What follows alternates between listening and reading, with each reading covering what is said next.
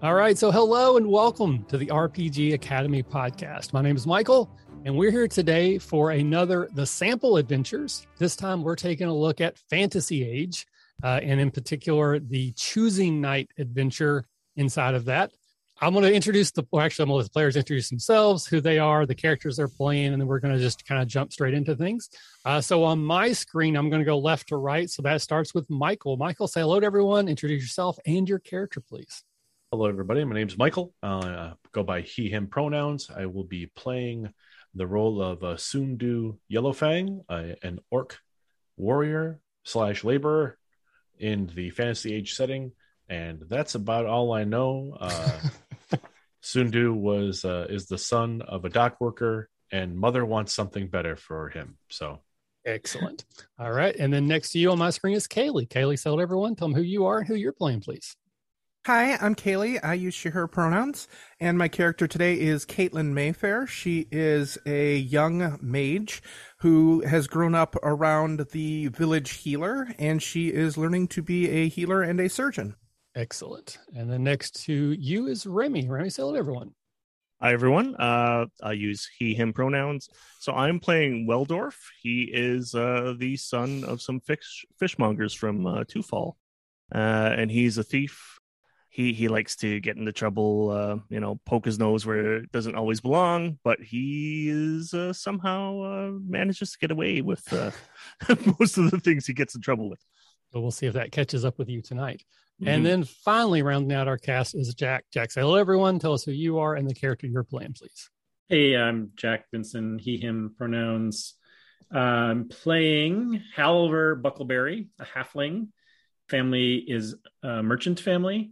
So works around the store, pretty good with people, likes to do the talking. His class is actually the rogue class, which is going to be kind of fun. Excited to be out on our little camping trip and get to know my friends from the community. Fantastic. So I'm not too worried about like equipment and gear. If you say you have something that makes sense for someone to have taken on a camping trip, I was like, I don't know if your sheet doesn't say rope. You have rope, that kind of stuff. If there is something that doesn't make sense or is like outside, we might roll like an intelligence check or some sort of check just to sort of like a random luck sort of thing, a preparedness sort of thing. But for the most part, if you want to have it, you probably have it. So my lightsaber's okay then. Good. Yes, absolutely. Because why wouldn't you have one of those? I take that camping everywhere. It's so easy to get firewood with. Right. Really? Yeah. And start fires. Yeah. So the name of this adventure is called Choosing Night in High Falls Swale. I assume that's how you said that. So Choosing Night is an ancient Swale folk tradition where the youth on the verge of adulthood gather and camp out away from authority figures. It is a celebration and a rite of passage for the young adults in the area as they gather for a night of camping out around the base of the ruined tower of Dunmara. Dunmara was a powerful sorceress who first settled this area, claiming the small island where you'll be camping out as her own and built a tower to practice her magic. It became tradition that once a year, the common folk around the tower would gather and spend an evening or in some cases a weekend, like camping out in like a little fair celebration. Dunmara herself would come out and walk among the people, and from these, she would choose people to join her retinue. So someone might be chosen to become part of her guard, maybe a servant, a cook, that kind of thing. Some people were chosen to become sorcerers themselves and begin studying under her. It was a great honor to be chosen. And while it was not supposed to be scornful to not be chosen, over time that did start to bubble beneath the surface. And one year, a father who was very upset that his son was not chosen led a sort of rebellion, like a sneak attack. Actually, it was the next year. But basically, they ended up attacking Dunmara on her island. And even though she was able to fight off these attackers, she did herself die from the injuries she sustained. Sometime after this all happened, the Choosing Night celebration was somewhat reborn into the tradition you know now. And that is what brings our heroes together this early morning, exactly 100 years since the night that Dunmara fell. So we're going to start by, you kind of introduced yourself already, but think of it in this way. There's like 30, maybe 40 kids, young adults. You have gathered at the edge of the river that flows through High Falls and through the Swale. There's a small island out kind of in the center. That is Dunmara's Island. There are about 20 to 25 canoes that are lined up. Each canoe has an adult or a volunteer of some sort who has agreed to ferry two of you over at a time. So there's, I mean, if you've ever been to like a camp, like a kid's camp, that's basically what this is like when you're getting onto the bus, right? Everyone's gathering around. People are trying to see who all's there, trying to find their friends if they know them. So first of all, do any of you know any of the others of you? And this is totally your choice. And you could actually know each other, or maybe you've heard rumors. You've heard like, you know, maybe I know some of you are a little bit more ne'er-do-well. So maybe some of those exploits and escapades have gone on throughout the crowd. So I'll start with you, Michael. Does your character know any of these other characters? And it's totally up to you, yes or no. I'm going to say no. And I say that because I feel like Sunedo spends most of their time on the docks alongside their father, like helping to load ships. He's definitely working younger than he probably should be and probably should be in school. Okay. But chose to work instead. So the nature of this is a little weird for Sunedo. They're not used to being around so many kids. Okay. So many people their own age. It's mostly old, broken down sailors and people with less teeth. Fair and enough. Limbs. So okay. Give us a little bit of what your character looks like as well, if you want to describe them, because so these other people who don't know you are seeing you. You know, orcs are a welcome part of this society, but they're kind of rare. So it might be something a little bit like unusual to see one. So what do we actually see when we look upon Sunedo? Sundu's got like pale, technically his skin's kind of pale green, but he also has a bit of a rosy glow from just being outside all the time, you know, working the docks. His skin is a little bit tough, a little bit of that salt air, right? That kind of sea air for his age. He's tall and muscular, but not overly built. Again, it's like more workers' muscle than show muscle. Gotcha. Right. So he's kind of he's kind of like a thicker kid, but he's not like overweight. He's just kind of, you know, workers' muscle. And yeah, he's got two smallish fangs. They haven't grown to full size yet. Two smallish tusks poking out from his lips, shaved sides, short hair. Wearing kind of a leather. What he's wearing, it looks like it's a mix of like basically heavy workers gear. He doesn't really have a lot of leisure time clothes. So he just kind of showed up wearing what he would normally wear to work. All right. Totally fair. All right. Then Kaylee, we got Caitlyn. Is she familiar with any of these other characters? Due to her mother's station in the village and in the area, she probably has seen everybody at some point or another. Okay. But overall, she's been very busy with her studies. So while she might know some of their names, they don't really interact a lot. Caitlyn is pretty studious. She's her mom's daughter. And ever since her Arcana awoken to develop as kind of a sidecar to her skills as a Shirejan, she's been very, very busy studying. So she actually looks at this camp thing as something that is more of a bother than anything else because it's taking away from her work. Now, her mom got her to go basically by saying when you put 30 kids together, somebody's going to get hurt. Somebody needs to take care of them. So that's why she's there. Caitlyn is, I forgot, she's still young, about 15, 16 years old. She stands about 5.5 feet tall, long brown hair, usually pulled back into some sort of braid, is currently wearing like a blue gown with ivory accents. And she sometimes has on like a rough canvas, almost apron over the top of it that has some rust colored stains on it in places. But she only uses that when she's actually working. All right. Fair enough. And then Remi.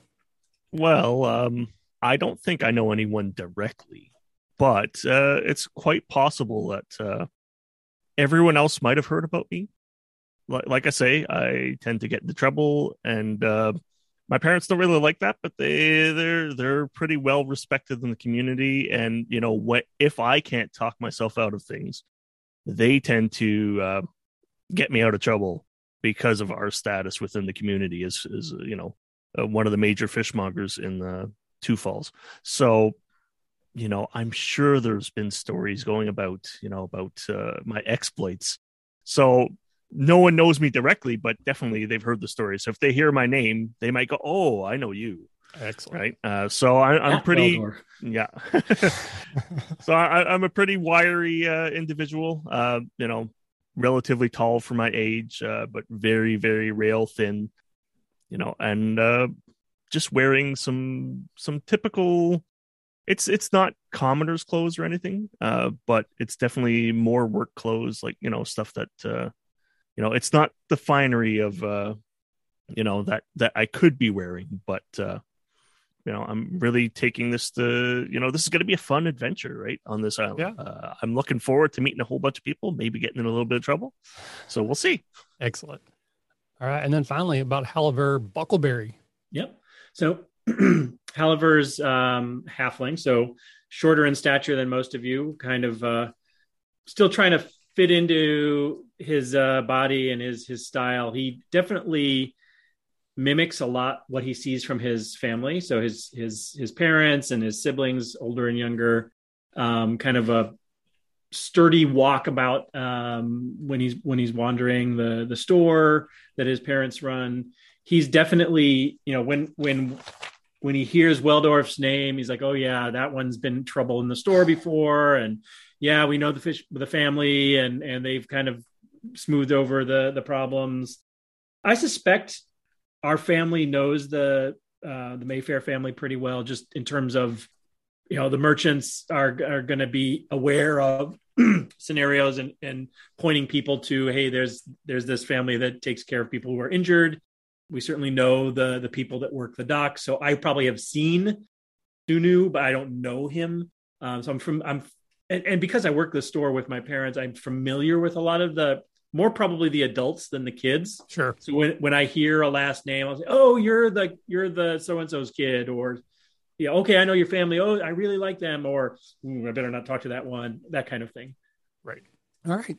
So as you are continuing to sort of gather up and get ready to get in the canoes, an older female named Pulva, if you work anywhere near the dock, so Sundu probably would definitely be familiar with her. She pretty much runs like the boats, the fisheries, everything that goes through the rivers goes through her. She's like 107 years old, and she still could kick the crap out of just about everybody.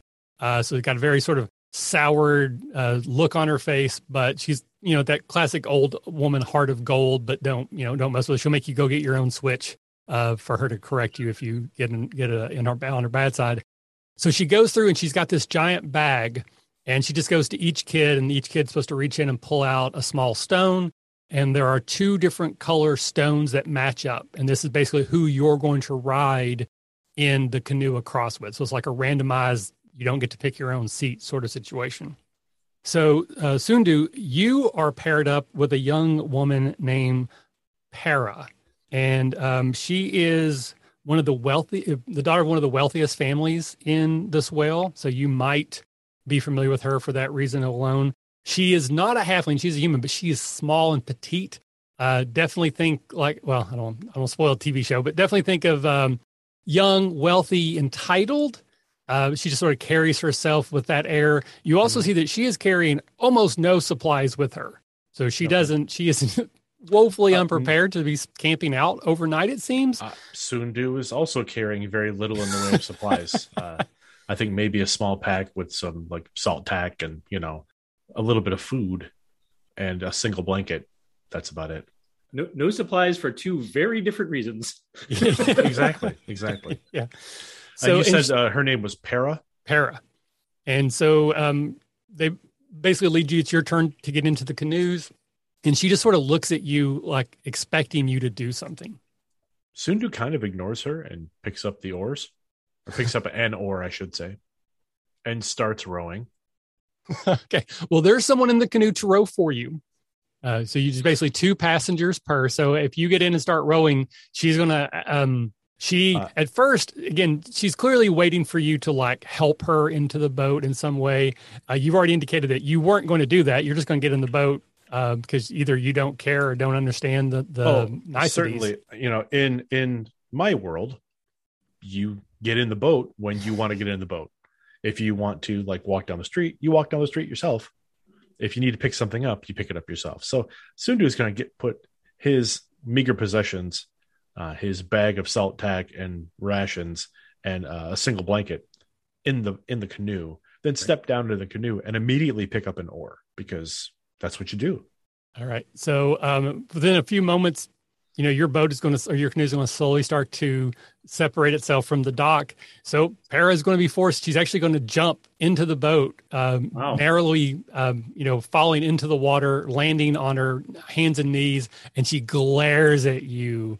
If she could shoot laser beam, if she was an X-Men, she would be shooting you with the laser beams and out of her eyes right now. Sunedo just kind of looks to the adult in the boat for a moment. Yeah. And then like looks around and, looks to hand her his oar. So if you want to row, you can. I'm sorry. So the adult will take both of the oars and begin rowing for you. It's about a 20 to 25 minute ride across. Oh. And technically all this is going to be happening at the same time. So you're all basically going en masse, but I'm going to do them one at a time. In the awkward quiet, Sunedo reaches down into his bag of rations, pulls out a piece of hardtack, starts chewing on it and like just looking around. It's not used to not doing something. And then looks at his hand and says, here, would you like some? So she'll take it and she'll put it to her mouth. And then as she takes a bite, she'll spit it out. What is this? It's food.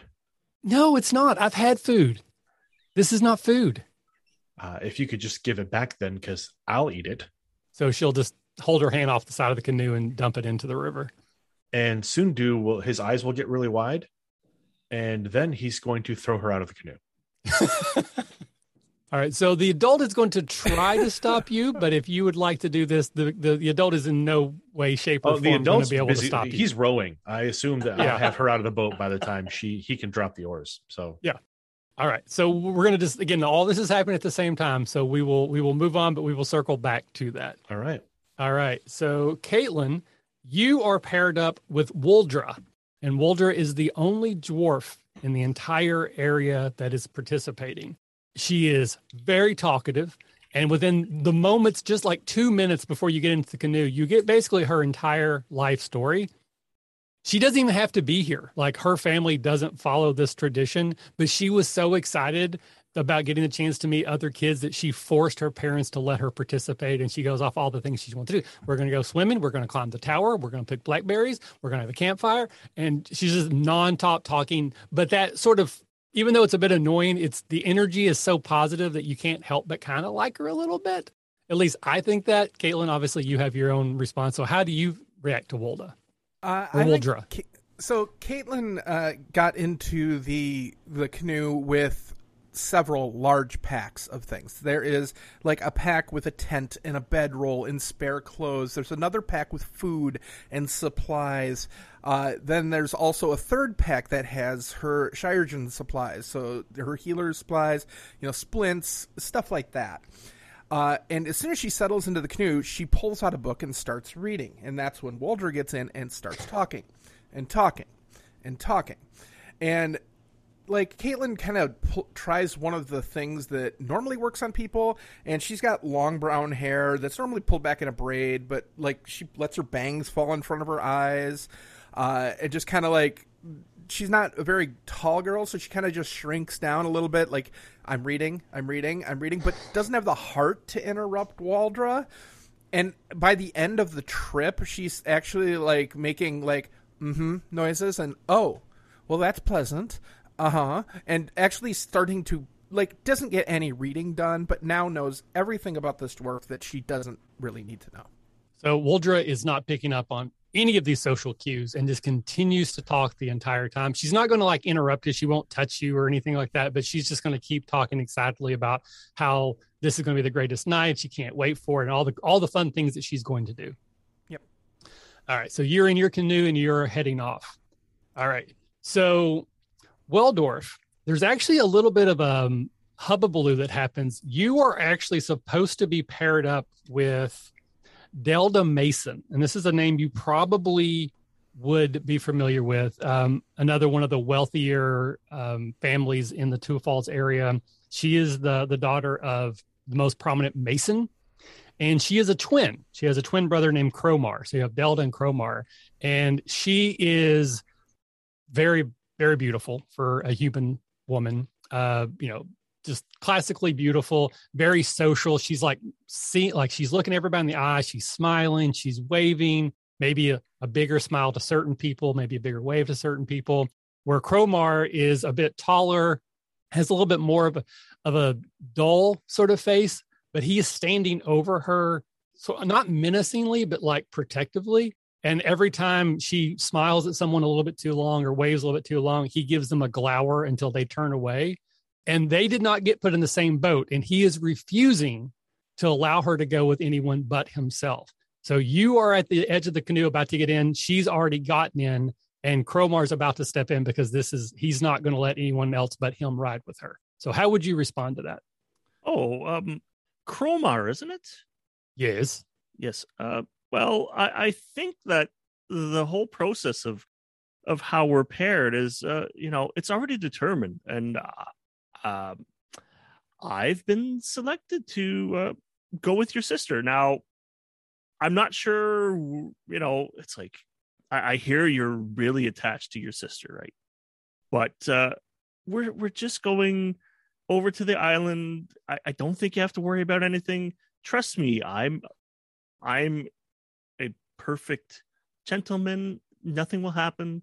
And there's adults in the canoe. You don't have to worry. Things will be fine. So this sounds like are you trying to persuade, or is this a deception? Are you lying and you absolutely have intentions, or is this like the truth? You're just trying to convince Cromar that you don't. I'm not sure myself yet, but okay. I guess I'm trying to persuade at the moment. All right. So we'll make this a communication. No, I'll deceive him. Right? Okay. Because I'm thinking maybe, she is kind of attractive. She is very beautiful. Yeah. So I will try and deceive him. So this will be a communication deception roll. So you're going to roll 3d6 and add your communication score and your deception if you have it. Yeah. And the target number is going to be 11. Cromar's not the brightest bulb. So I have 11 on the roll. 11. And then you add your, I do have deception, so I would add that to my roll. Yes. Essentially. So I have 12, and communication is one of my primary skills as well. So do I add anything for that as well? Yeah, you should have a score, I believe, for your, somebody might want to help me. I think it's, it's just the score, right? So it would be a 1. Yeah. And then deception, does that add an extra 1? Yes. It gives you I got focus 2, gives you a +2, actually. Oh, yeah. Does focus give you a +2? Then, so that's 11, that's 14. 14. Okay. Yeah.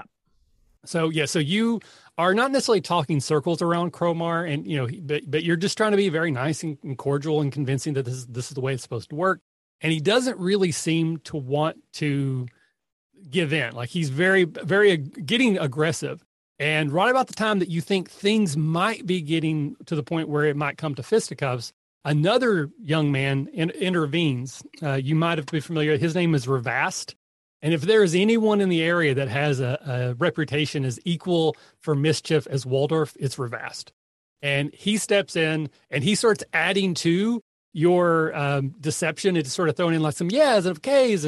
And at some point, he actually somehow manages to get your stone and Cromar's stone from him. And he switches them around a couple times. So by the time this is over, Cromar is standing there talking to Revast. You're already in the canoe with the sister Delta, and you're like 10 feet from the dock. And then Cromar, he just like, not quite bellows in rage, but he's like shaking in frustration. And I shout out, things will be fine. Don't worry. And then I turn to Delta and I'm like, give her a wink. Oh, she gives you a very big smile, and she'll actually hold out your hand so that you can take it. And then she will give it just a little squeeze, maybe a little longer than necessary. Okay. And so finally we have Jack. So Haliver, you're actually paired up with Revast. So again, you probably are familiar. He's again just about as good at mischief making as Weldorf is. As with Weldorf, I'm familiar with Revast. He's probably been a bit of trouble in the store from time to time. Of course, but I don't particularly. Haliver, the halfling, doesn't have much. He's probably got a pack. Well stocked, it's probably a fresh backpack from the store.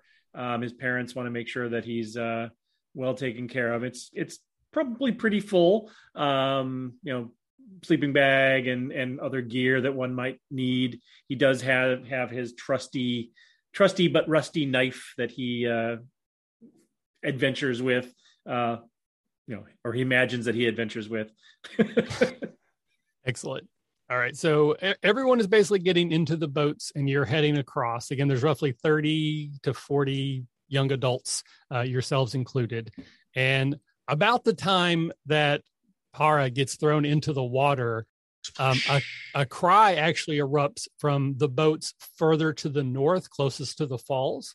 It appears that a large log has become dislodged from the bank, and because of the falls and the swiftness of the river, is coming towards the boats at a very rapid pace.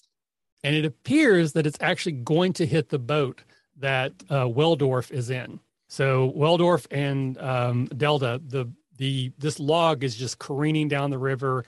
The other canoers are basically, they're sort of trying to paddle out of the way, but the person who's paddling your boat just kind of panics and just freezes. And unless you do something, this log is just going to crash straight into your canoe. What would you like to do? Well, I'm going to try to take the oars from the adult and maneuver us out of the way. All right.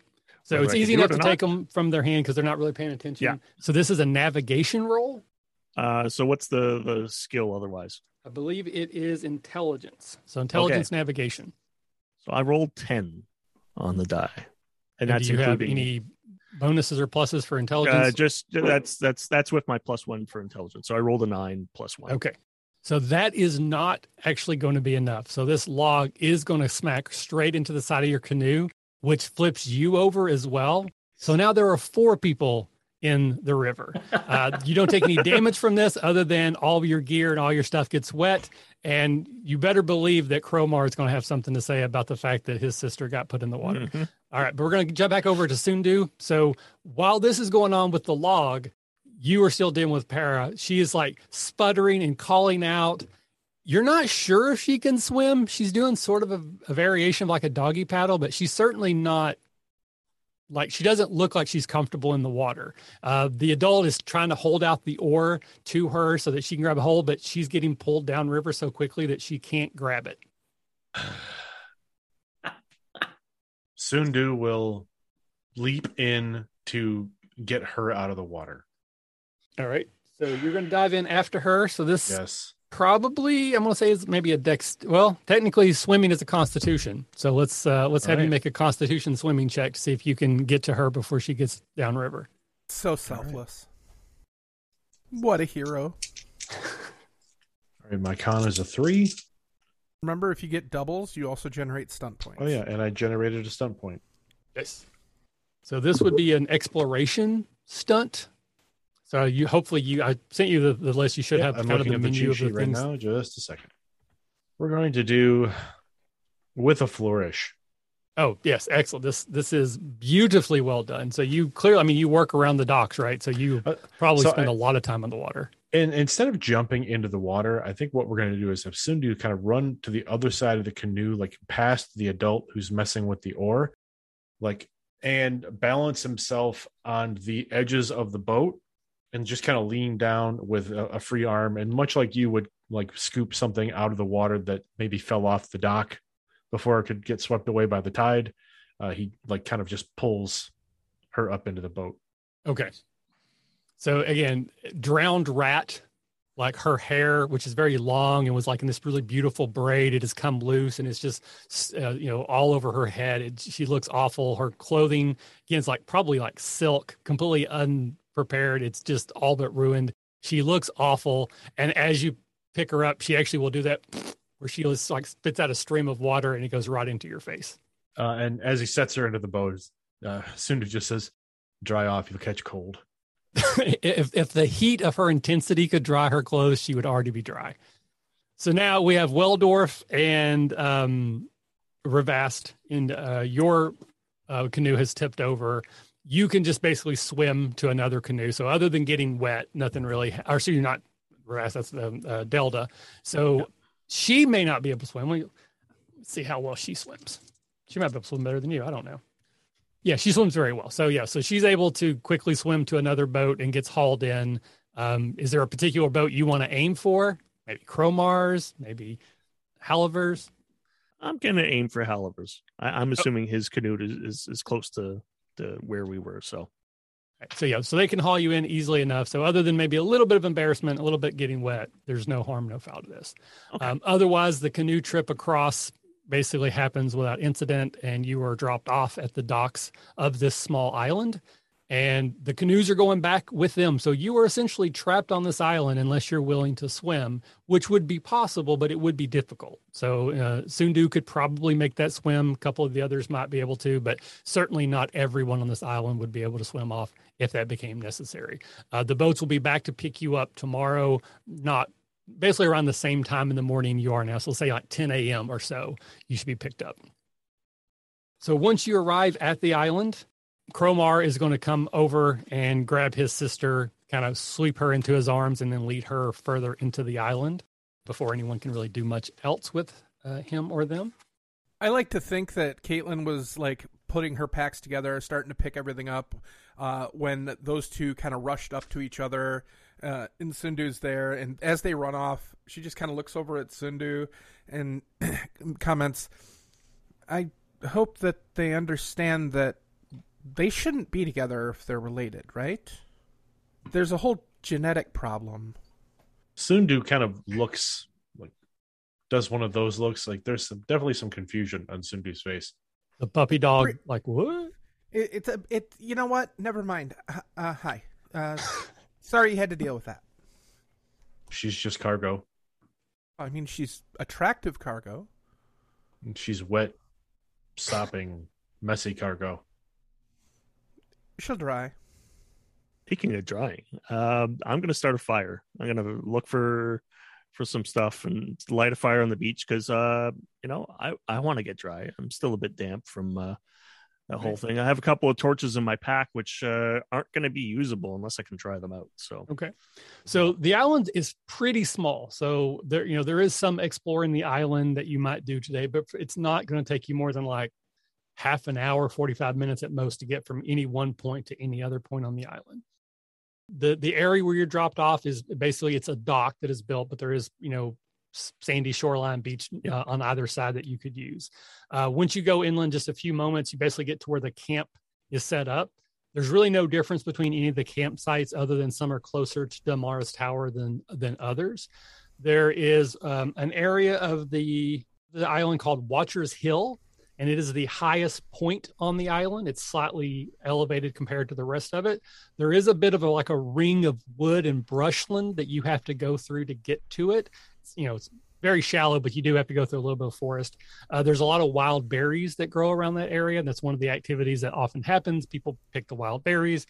Sometimes it gets mixed with alcohol. Sometimes people try to make their own alcohol out of it. But Watcher's Hill is a common place for lovers to meet.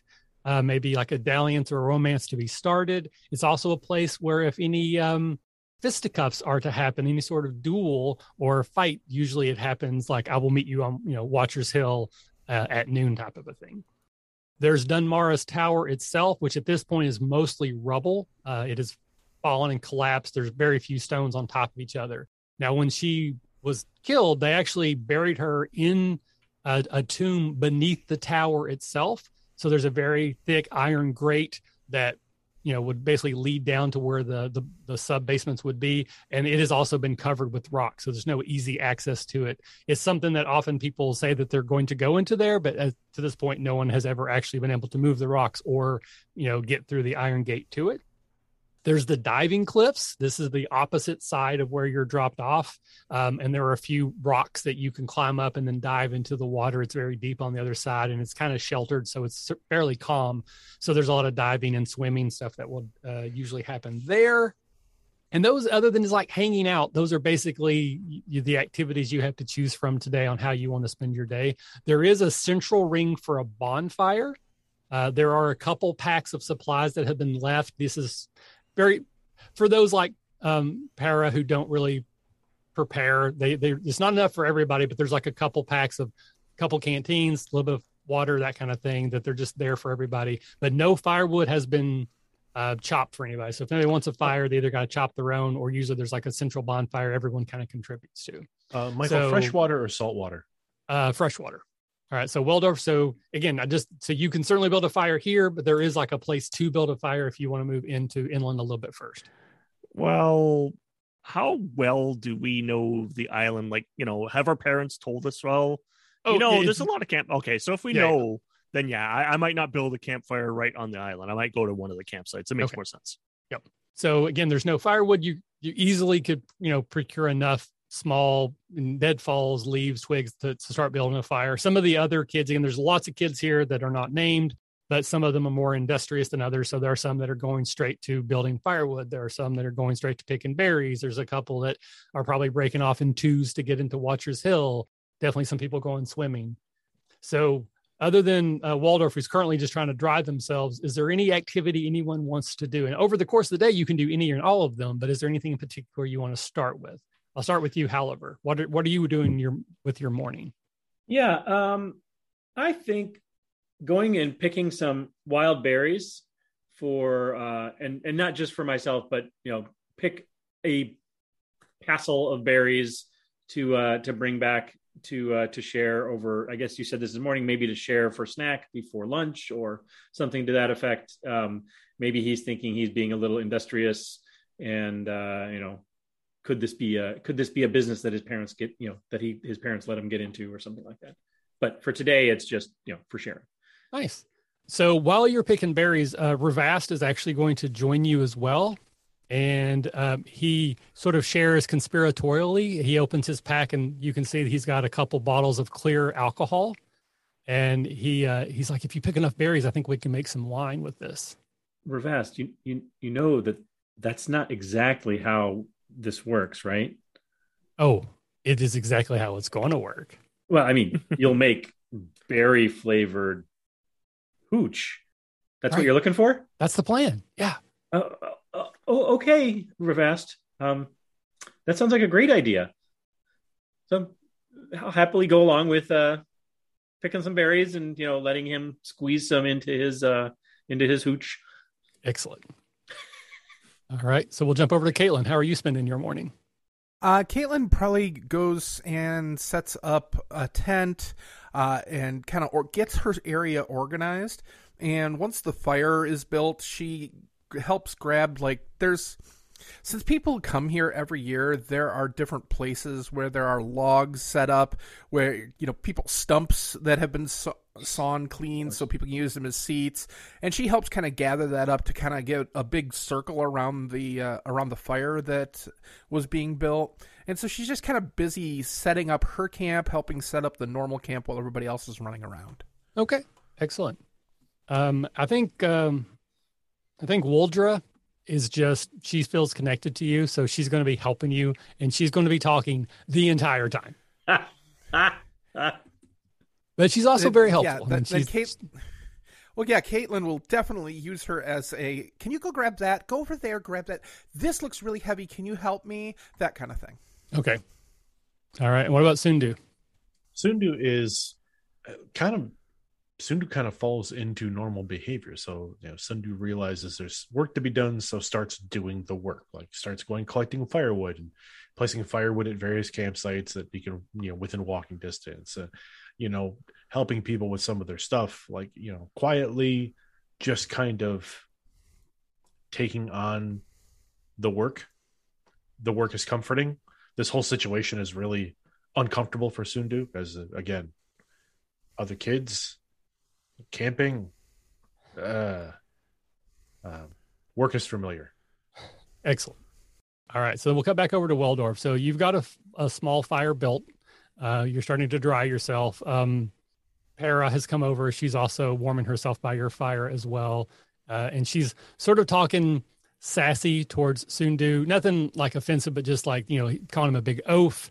Can you believe how he treated me like that? But you're getting the sense that maybe there's even a little bit of like, maybe admiration buried in there too. Like no one ever treats her poorly. So someone finally not really giving a crap, it's kind of intriguing to her.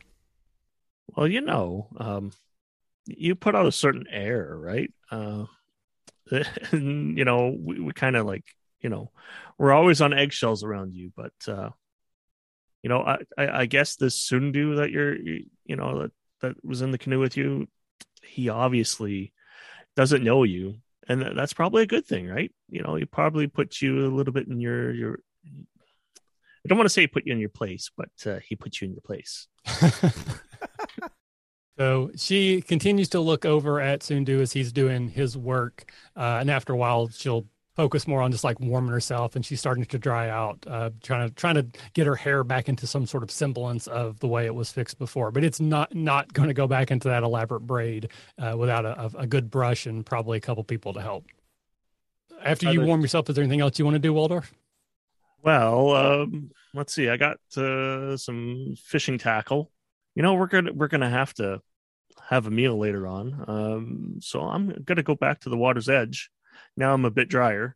I'm bringing my stuff with me though, so it's like only once everything is dry enough.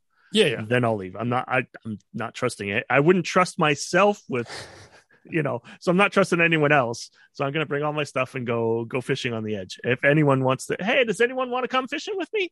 Does anyone know how to fish? You know, I could show you how.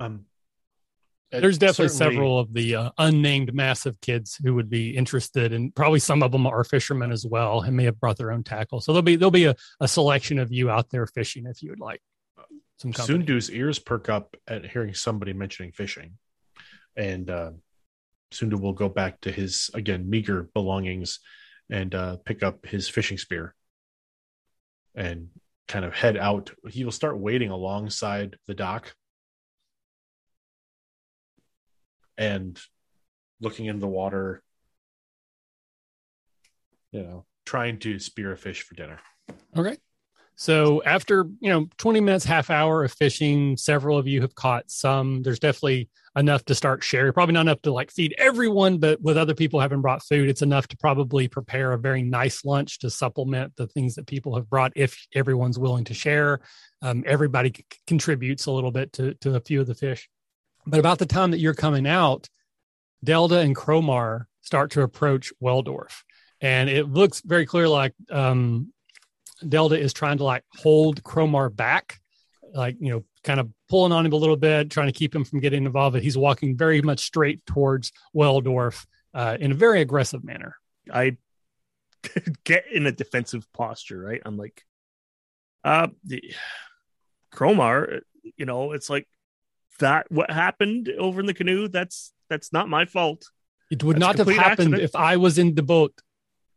Oh yeah, I'm sure it wouldn't have happened if you were in the boat. No, this is like, it's a complete accident, right? You know, just let it be. So he's not like going to hit you, but he's very much trying to, you know, his physical presence of, he doesn't want you to get around his sister anymore.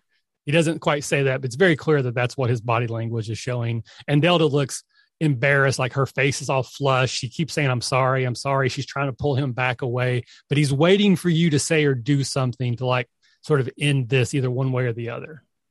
You know, I've got a set of dice here. Do you mind?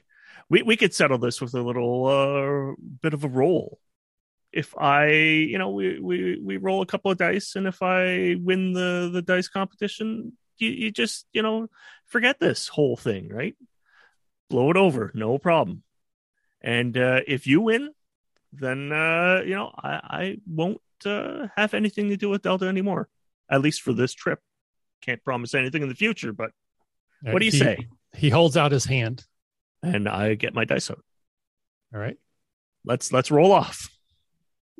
He's holding out his hand for the dice. Yep. Give him the dice, and then he's probably going to chuck them. He's actually going to like squeeze them like walnuts and break them. They just crack. Oh. They probably won't turn to dust, but he's going to at least crack one of them really hard, and then he's just going to drop them at your feet. You know, that's not very nice. I don't know why you do such a thing. You know, did you like, fall out of the wrong side? I'm so sorry. Did you fall out of the wrong side of the crib or something? He looks confused by that. Nice. Yeah, I kind of stay away from my sister. Way. You should probably stay away from your sister as well. Never. Okay. So you know, she will finally get him pulled away from you. And again, she's like, as they're walking, she's looking back. I'm so sorry. But doing everything she can to keep him moving away. It's fine. So the rest of the morning will basically pass. Again, everyone who wants to contribute to like a big lunch, you can. Several people are contributing different things. Revast has not yet shared his berry-flavored hooch at this point. You have a feeling that's more of a nighttime activity. And then, the kids are circling around. Some people who are swimming have now gone to explore the woodland. Some people who are on Watch Hill have decided to check out Dunmara's Tower. So just throughout the day, people are going to mingle and wander around to different sections. This is a very self-led portion. So if there's anything anyone wants to do, let me know. Otherwise, we are going to jump time a little bit and get towards evening. Sundu will continue kind of working around the camps and then kind of start seeing all the other kids doing kind of fun stuff, things that would be considered fun, right? And probably will wander off to maybe take a swim and sit on the beach for a little bit and not work and try to adjust to how weird that feels. It feels very good, but it also feels like there's that nagging feeling of guilt, like I should be working. There's something I should be doing. Oh, I know that anxiety very well. Are you going to go swimming in like the swimming area where most people go, or do you want to swim in the other areas? Like it's pretty much safe unless you go too far out, but there is a place that's like the swimming hole. I think what you'll find is that Sundu will go like kind of away from everybody at first and kind of just swim a bit and then kind of swim up to the group and kind of be on the outskirts of the group, like wants to be part of what's happening, but isn't quite sure how, right? How to be a kid, I guess. Gotcha. And after doing that for a little while, we'll get out of the water and then kind of just lay on the beach, lay on the shore, just kind of being quiet and not doing anything. All right. Haliver, he knows a bunch of these kids from the neighborhood. He may be friendly with some of them. For some reason, he's particularly keen on talking to the daughter of the baker and kind of, for lack of any other good ability. I mean, he is a good talker, but it's more the deception side of things than the chatting up girls side of things. He's just like, hey, is there some way we can make some bread or something for dinner tonight? That'd be really cool. Maybe I don't know if your parents taught you any ways to make bread over campfires or something like that. It'd be really nice if we could do that. I mean, I'm going to need some like flour or something that we could use, like as the base. I don't know crap about baking, but this person does. So if there's some of that around, then absolutely they would love to make some bread. Flour, yeast, sugar, salt. Take your pick on flavors. But absolutely, just did anyone bring them? Yeah. So probably in the supplies, there people weren't thinking that we were going to be baking. So there's going to be like quick bread kind of supplies. Okay. So maybe Haliver and this girl whose name is Melisandre. Wait a minute, I just heard that in another whatever. Her name is Melisandre. Okay. She was in some other podcast. Is she wearing red? She's wearing red, yes. On the plus side, you'll have no problem starting fires. Yes, this is true. We kind of look through the she's game. Looks when we look through the supplies, and we find supplies for some quick breads maybe that we could do the. If we think modern days, like the tin can bread that you would do in Cub Scouts or Boy Scout camps or something like that, but a simple quick bread that we can figure out. Yeah, absolutely. So you're working on bread. Sundu is enjoying not working, but also being anxious by the fact that he's not working. I will note that Para continues to sort of like be in your presence and is watching you as you are swimming. She's found a comb. Someone has loaned her one, and she's starting to brush out her hair. And it's not just, of course, making bread. It's also talking to Melisandre. Gotcha. Of course. Just a good excuse to continue the conversation. So again, the day will continue. If there's anything else in particular anybody wants to do, let me know. Otherwise, we're going to kind of jump towards early evening. I think once the camp set up, Caitlyn is also going to go down by the watering hole with the book that she was reading all the way over here. But this time she's found the trick as Woldra follows her. She starts reading to Woldra and trying to teach her things. Oh, yeah. Woldra does not want to be taught things. Well, and that's exactly what Caitlyn discovers and leans into heavily. Oh, yeah. Yeah, so Woldra will politely stay for a few moments, but then find something else to do and just make her way somewhere else, giving you a little bit of peace. That's perfectly acceptable. So then Caitlyn just settles down with a happy sigh on the beach, listening to all the kids playing and splashing, and she's just there with her book, relaxing. Right. Give me a perception. Give me a perception scene. So 444, that's 12, plus 2 is 14 with 4 stunt points. Okay. 14. Four okay. Stunt points. There's a moment where you thought Woldra had returned. Like you just, there was something in the corner of your eye. So you look over and there's a shadow along the ground that you can't make sense of where it came from. Like you don't see anything that would be casting that shadow.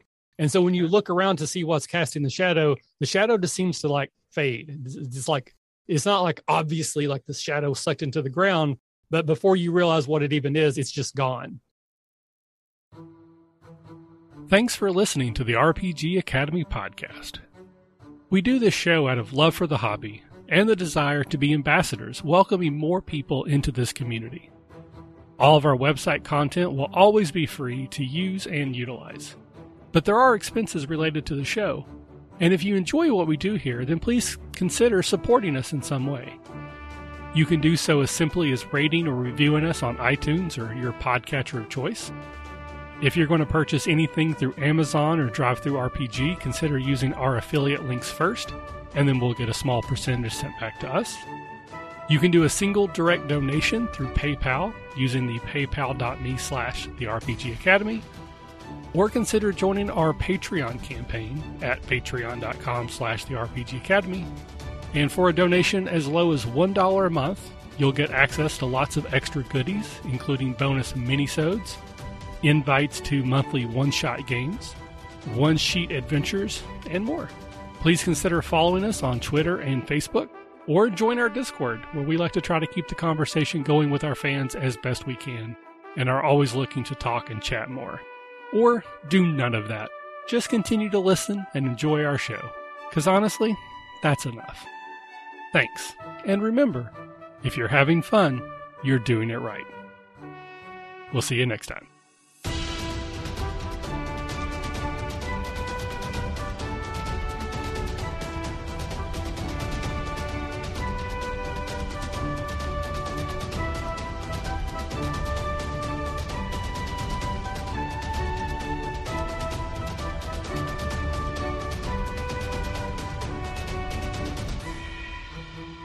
The music used for our intro and outro is Fly a Kite by Spectacular Sound Productions, used under the Creative Commons Attribution Share Alike license.